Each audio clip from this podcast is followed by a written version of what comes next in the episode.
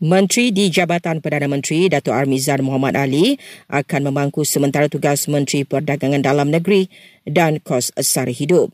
Ia susulan kematian penyandangnya Allahyarham Datuk Sri Saludin Ayub baru-baru ini. Menurut Perdana Menteri, pengganti Allahyarham akan diumumkan selepas selesai PRN enam negeri nanti. Datuk Sri Anwar Ibrahim juga mengumumkan peruntukan tambahan 50 juta ringgit untuk mempuaskan jualan rahmah. Dalam perkembangan berkaitan, kaji sidik di Twitter Astro Radio News mendapati 70% responden sangat bersetuju agar inisiatif rahmah yang dicetuskan oleh Allahyarham Datuk Sri Salahuddin diteruskan.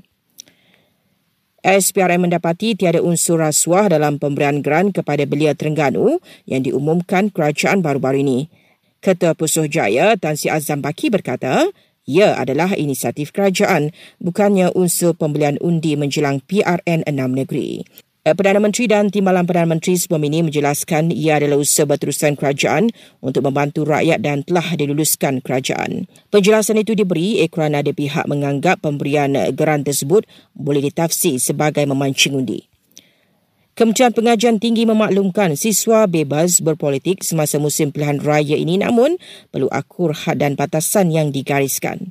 10,000 daripada hampir 30,000 calon yang tidak menduduki peperiksaan SPM 2022 telah mendaftar untuk peperiksaan ulangan.